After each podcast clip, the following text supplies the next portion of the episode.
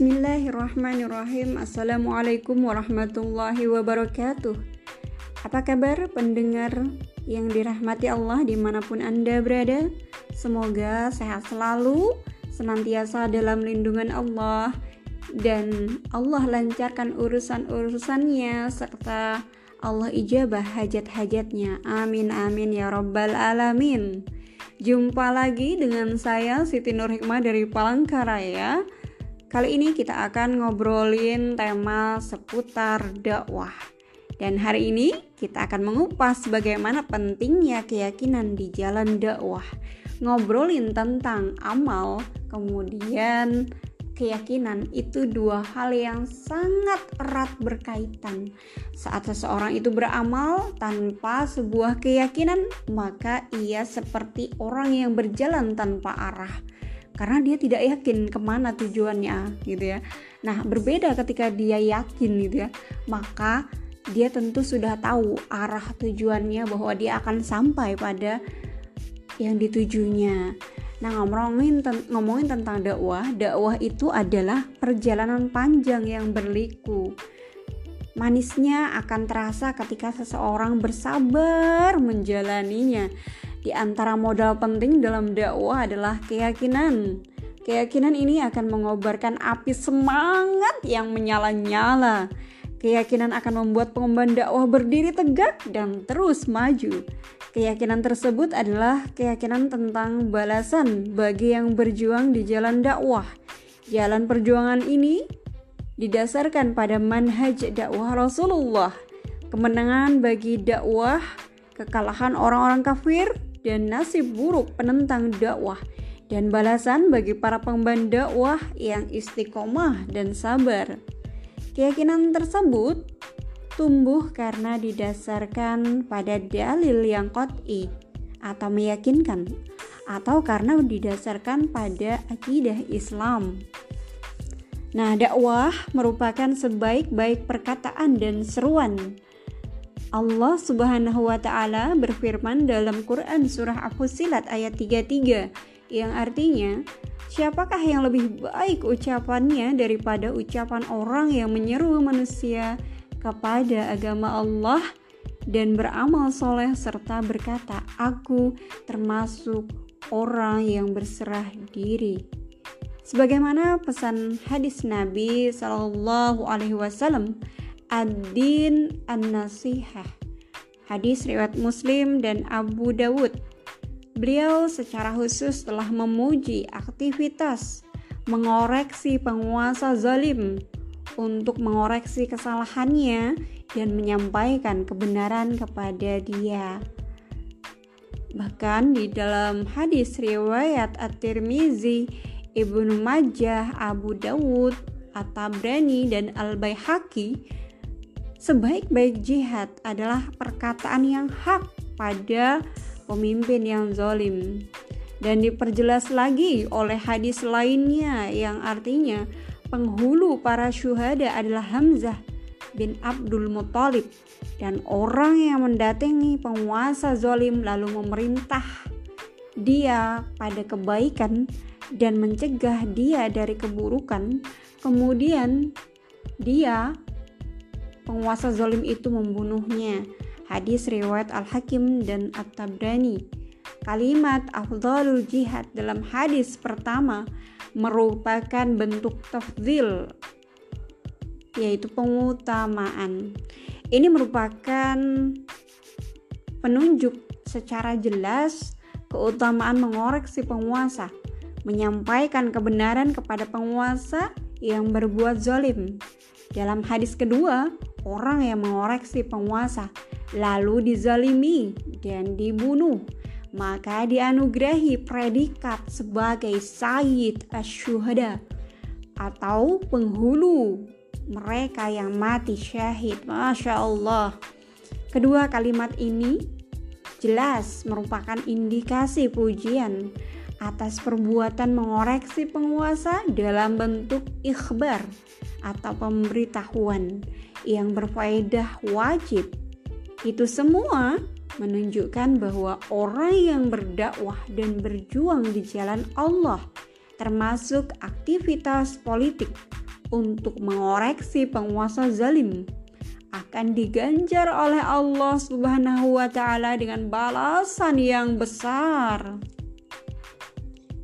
Dakwah yang benar adalah dakwah yang didasarkan pada manhaj dakwah Rasulullah Sallallahu Alaihi Wasallam. Ini adalah prinsip sebagaimana firman Allah dalam Quran surah Al-Ahzab ayat 21 yang artinya sungguh bagi kalian pada diri Rasulullah Sallallahu alaihi wasallam itu terdapat teladan yang baik, yakni bagi siapa saja yang menginginkan Allah dan hari akhir serta banyak mengingat Allah. Keteladanan ini mencakup metode dakwah untuk menegakkan kehidupan Islam secara totalitas atau kafah.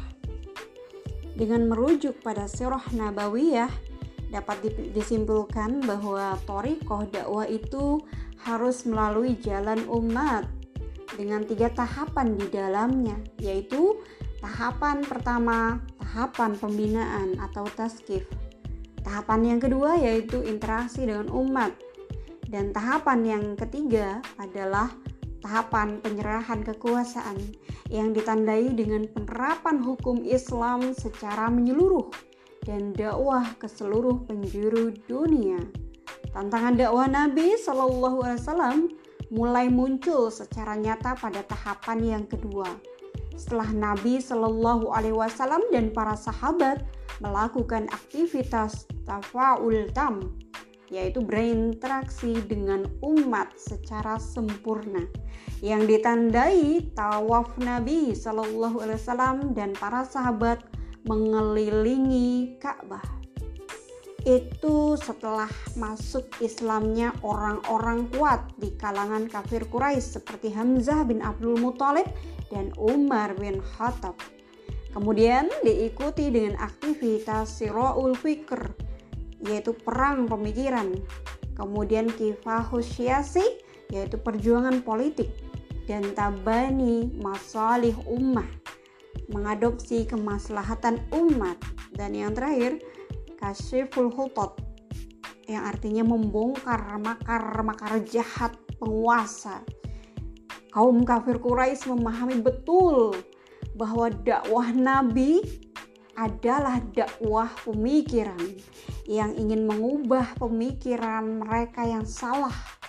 Namun mereka juga sadar bahwa dakwah Nabi Shallallahu Alaihi Wasallam juga merupakan dakwah politik yang akan bisa mengubah pandangan hidup, sikap, dan peradaban mereka. Mereka sangat paham jika ini berhasil, maka kaum mereka akan meninggalkan mereka dan mengikuti Nabi Muhammad Sallallahu Alaihi Wasallam dengan Islam yang beliau emban. Dan kemenangan dakwah adalah suatu keniscayaan Pertolongan itu ternyata ada pada puncak penderitaan dan kesabaran. Ketika Rasulullah Shallallahu Alaihi Wasallam dan para sahabat mengalami penderitaan, mereka tetap bersabar dan tetap berpegang teguh pada syariahnya. Diriwayatkan bahwa karena penderitaan yang luar biasa, mereka alami gitu ya akibatnya berbagai macam siksaan dan penganiayaan orang-orang kafir mereka sampai bertanya-tanya kapan pertolongan Allah akan datang hingga Allah menurunkan firman-Nya di dalam Quran surah Al-Baqarah ayat 214 yang artinya apakah kalian mengira akan masuk surga? Padahal belum datang atas kalian cobaan. Sebagaimana halnya orang-orang terdahulu sebelum kalian. Mereka ditimpa oleh malapetaka dan kesengsaraan serta diguncangkan dengan berbagai macam cobaan sehingga berkatalah Rasul dan orang-orang yang beriman kepada eh, bersama dia kapankah datang pertolongan Allah ingatlah Sesungguhnya pertolongan Allah itu amat dekat. Karena itu yang dituntut dari para pengemban dakwah dalam menghadapi semua tantangan, gangguan, dan ancaman dalam dakwah itu adalah meneladani Rasulullah dan para sahabat beliau. Mereka selalu yakin dengan pertolongan Allah Subhanahu wa taala sehingga mereka selalu berkata, Hasbunallah wa ni'mal wakil. Ni'mal maula wa ni'man nasir. Cukuplah Allah menjadi penolong kami dan sebaik-baik pelindung dan sebaik-baik penolong gitu ya. Sesungguhnya cahaya Allah tidak akan pernah bisa dipadamkan oleh makar manusia. Islam pasti menang sesuai janji Allah Subhanahu wa taala sebentar lagi pertolongannya akan segera datang. Islam akan menjadi satu-satunya mabda atau ideologi yang menang atas semua ideologi lainnya. Allah sendiri telah berfirman di dalam Quran surah At-Taubah ayat 32. Orang-orang kafir itu kehendaknya memadamkan cahaya agama Allah tetapi Allah tidak menghendaki selain menyempurnakan cahaya agamanya meskipun orang-orang kafir itu membencinya. Kemudian dalam dakwah juga ada penentang-penentang dakwah dan mereka pasti kalah, ingat itu ya. Para penentang dakwah pada setiap zaman akan senantiasa ada. Sebagaimana Allah telah mengingatkan kita dalam Quran surah Al An'am ayat 112. Demikianlah kami telah menjadikan bagi tiap-tiap nabi itu musuh, yaitu setan-setan dari jenis manusia dan jin. Jadi jelas ya, setiap zaman telah Allah berikan ujian berupa musuh-musuhnya yaitu dari kalangan manusia dan juga setan atau jin gitu ya. Nah, Imam Jarir atau Bari dalam tafsirnya mengatakan bahwa ujian yang disebutkan Allah dalam ayat tersebut tidak hanya menimpa Rasulullah Shallallahu Alaihi Wasallam saja, tetapi juga berlaku umum bagi orang-orang yang mengikuti beliau dalam dakwah. Di antara upaya mencegah dakwah adalah dengan berbagai propaganda atau pemberian stigma negatif baik para baik pada Islam maupun kepada para pejuangnya. Rasulullah Shallallahu Alaihi Wasallam dan para sahabat telah mengalami kondisi demikian. Bahkan Rasulullah sendiri pernah disebut sebagai orang gila, tukang sihir, penyair gila, pemecah belah persatuan kaumnya dan banyak lagi lain cap-cap lainnya gitu ya. Ajaran Islam juga tak lepas dari berbagai cacian. Al-Quran misalnya disebut sebagai ayat-ayat sihir. Kumpulan dongeng juga dituding sebagai karya orang ajam bukan kalamullah dan sebagainya. Kisah-kisah tadi terangkum di dalam Al-Quran nanti bisa dibuka-buka ya. Tantangan para pengemban dakwah pada hari ini pun tak berbeda dengan apa yang pernah dialami oleh Rasulullah ya dan para para sahabat juga berbagai macam upaya dilakukan untuk menjegal dan membungkam dakwah antara lain dengan cara pertama mengkriminalisasi para dai dengan tuduhan kaum radikal, mengancam kebinekaan, membawa ajaran yang tidak sesuai budaya lokal dan lain-lainnya. Dan terlihat sekali ya sangat bernafsunya para penguasa yang zolim ini memenjarakan kaum ulama ulama kita yang lurus para dai dai yang sohi yang soleh gitu ya. Masya allah naudzubillah. Begitu luar biasanya mereka itu ya bencinya dengan Islam bencinya dengan pengemban dakwahnya naudzubillah.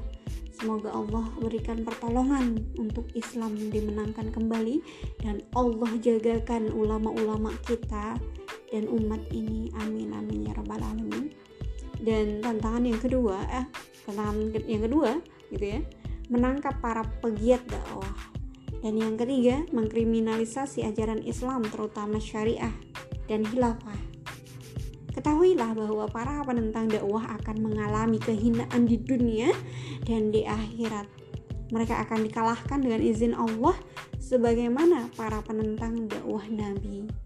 Adapun di akhirat, mereka akan mendapatkan siksa yang pedih.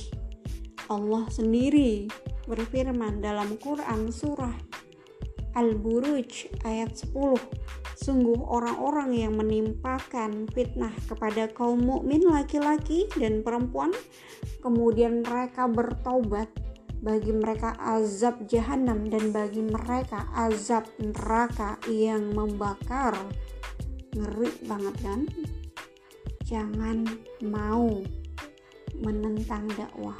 Jangan mau ikut-ikutan menentang dakwah ya. Karena azabnya Allah tuh masya Allah luar biasa. Uh, luar biasa. Bilah deh. Jangan sampai.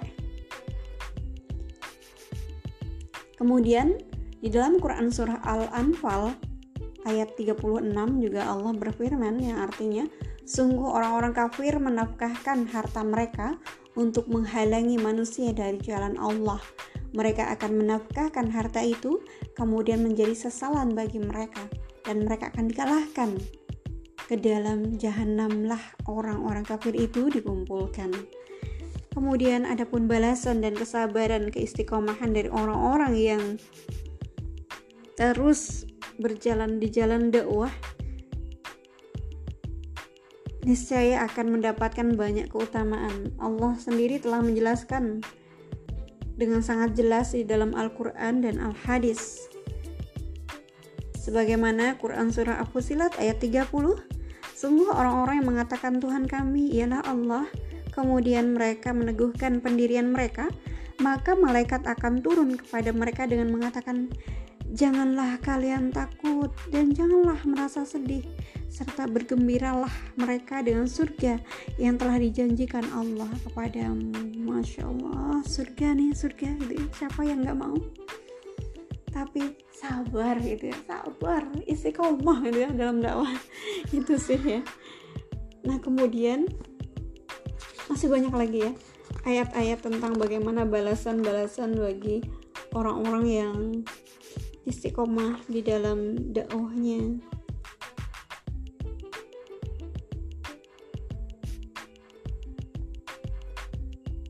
dan orang-orang yang istiqomah di jalan dakwah ini um, memiliki keutamaan ya. Yang pertama Allah akan menurunkan malaikat kepada orang-orang yang beriman dan beristiqomah di jalan dakwah.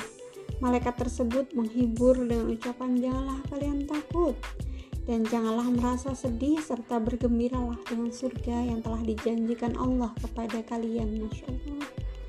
Jadi Allah itu tenangkan ya hati orang-orang beriman itu dengan menurunkan para malaikat yang senantiasa memberikan motivasi, yang senantiasa memberikan penguatan diri kita. Masya Allah. Semoga kita termasuk orang yang dikirimi oleh Allah malaikat-malaikat yang menenangkan tadi. Masya Allah. Sungguh ini sangat uh, luar biasa cintanya Allah kepada kita ya. Jadi bagi siapa pun para pengemban dakwah di mana pun anda berada, meskipun dakwah kita sesulit apa pun maka istiqomahlah istiqomahlah. Kita punya Allah gitu ya. Kita punya malaikat yang senantiasa menghibur kita meskipun dalam kondisi kita sendirian di mana pun nantinya kita berakhir nyawa kita akankah dengan dengan dengan kondisi baik atau justru dengan kondisi di mana kita dalam kondisi disiksa kita tidak tahu. Tapi berdoalah semoga di saat nyawa itu Allah ambil dalam kondisi kita tetap istiqomah dalam dakwah dan dalam kondisi husnul hatimah dan syahid di jalan Allah. Amin. Amin ya rabbal alamin. Dan yang kedua malaikat akan menjadi penolong atau wali orang yang istiqomah di kehidupan dunia dan akhirat. Jadi Allah itu mengirimkan malaikat sebagai penolong kita gitu jangan bersedih jangan bersedih gitu ya. Menurut Mujahid, malaikat akan menjadi sekutu orang-orang yang istiqomah di kehidupan dunia dan kelak di akhirat. Malaikat itu tidak akan berpisah dengan orang tersebut hingga ia masuk ke dalam surga Allah. Masya Allah, mohon maaf ya. Saya jadi baper ya. jadi baper nih terbawa suasana ayat-ayat yang Masya Allah meneguhkan keimanan kita untuk tetap istiqomah di jalan dakwah itu sangat-sangat menenteramkan gitu ya di saat kita ragu udah baca aja Al-Quran ini itu itu akan jadi penawar luka dan juga uh, menjadi pengokoh keimanan kita. Demikian juga dengan sabar gitu ya. Rasulullah Shallallahu Alaihi Wasallam pernah bersabda jika seorang muslim berinteraksi dengan masyarakat lalu ia bersabar dari perlakuan buruk masyarakat terhadap dirinya dalam dakwah hal itu adalah lebih baik daripada seorang muslim yang tidak mau berinteraksi dan tidak bersabar dari perlakuan buruk masyarakat. Hadis riwayat At-Tirmizi. Imam Al-San'ani menjelaskan hadis tersebut menjelaskan keutamaan bagi orang yang berinteraksi, menyeru masyarakat pada kema'rufan, mencegah kemungkaran, dan memperbaiki sistem sosial mereka dan hal itu lebih baik ketimbang orang yang menyendiri dan tidak mau bersabar dalam berinteraksi. Kesabaran yang paling besar adalah sabar berinteraksi dengan masyarakat dan menahan semua perlakuan buruk mereka. Kemudian Al-Hafiz Ibnu Al-Hajar Al-Asqalani pernah berkata, orang sabar mendapat pahala lebih besar dari orang yang suka berinfak karena kebaikan orang sabar dilipat gandakan menjadi 700 kebaikan wallahu a'lam bisawab demikian obrolan kita tentang dakwah gitu ya. Semoga bermanfaat. Saya Siti Nur Hikmah dari Palangkaraya. Mohon undur diri dari ruang dengar Anda. Dan semoga kita termasuk orang-orang yang istiqomah di jalan dakwah hingga nafas yang terakhir. Salam cerdas, tetap semangat, bersegera raih ampunan Allah, belajar taat setiap saat. Why not? Wassalamualaikum warahmatullahi wabarakatuh. Illa liqa.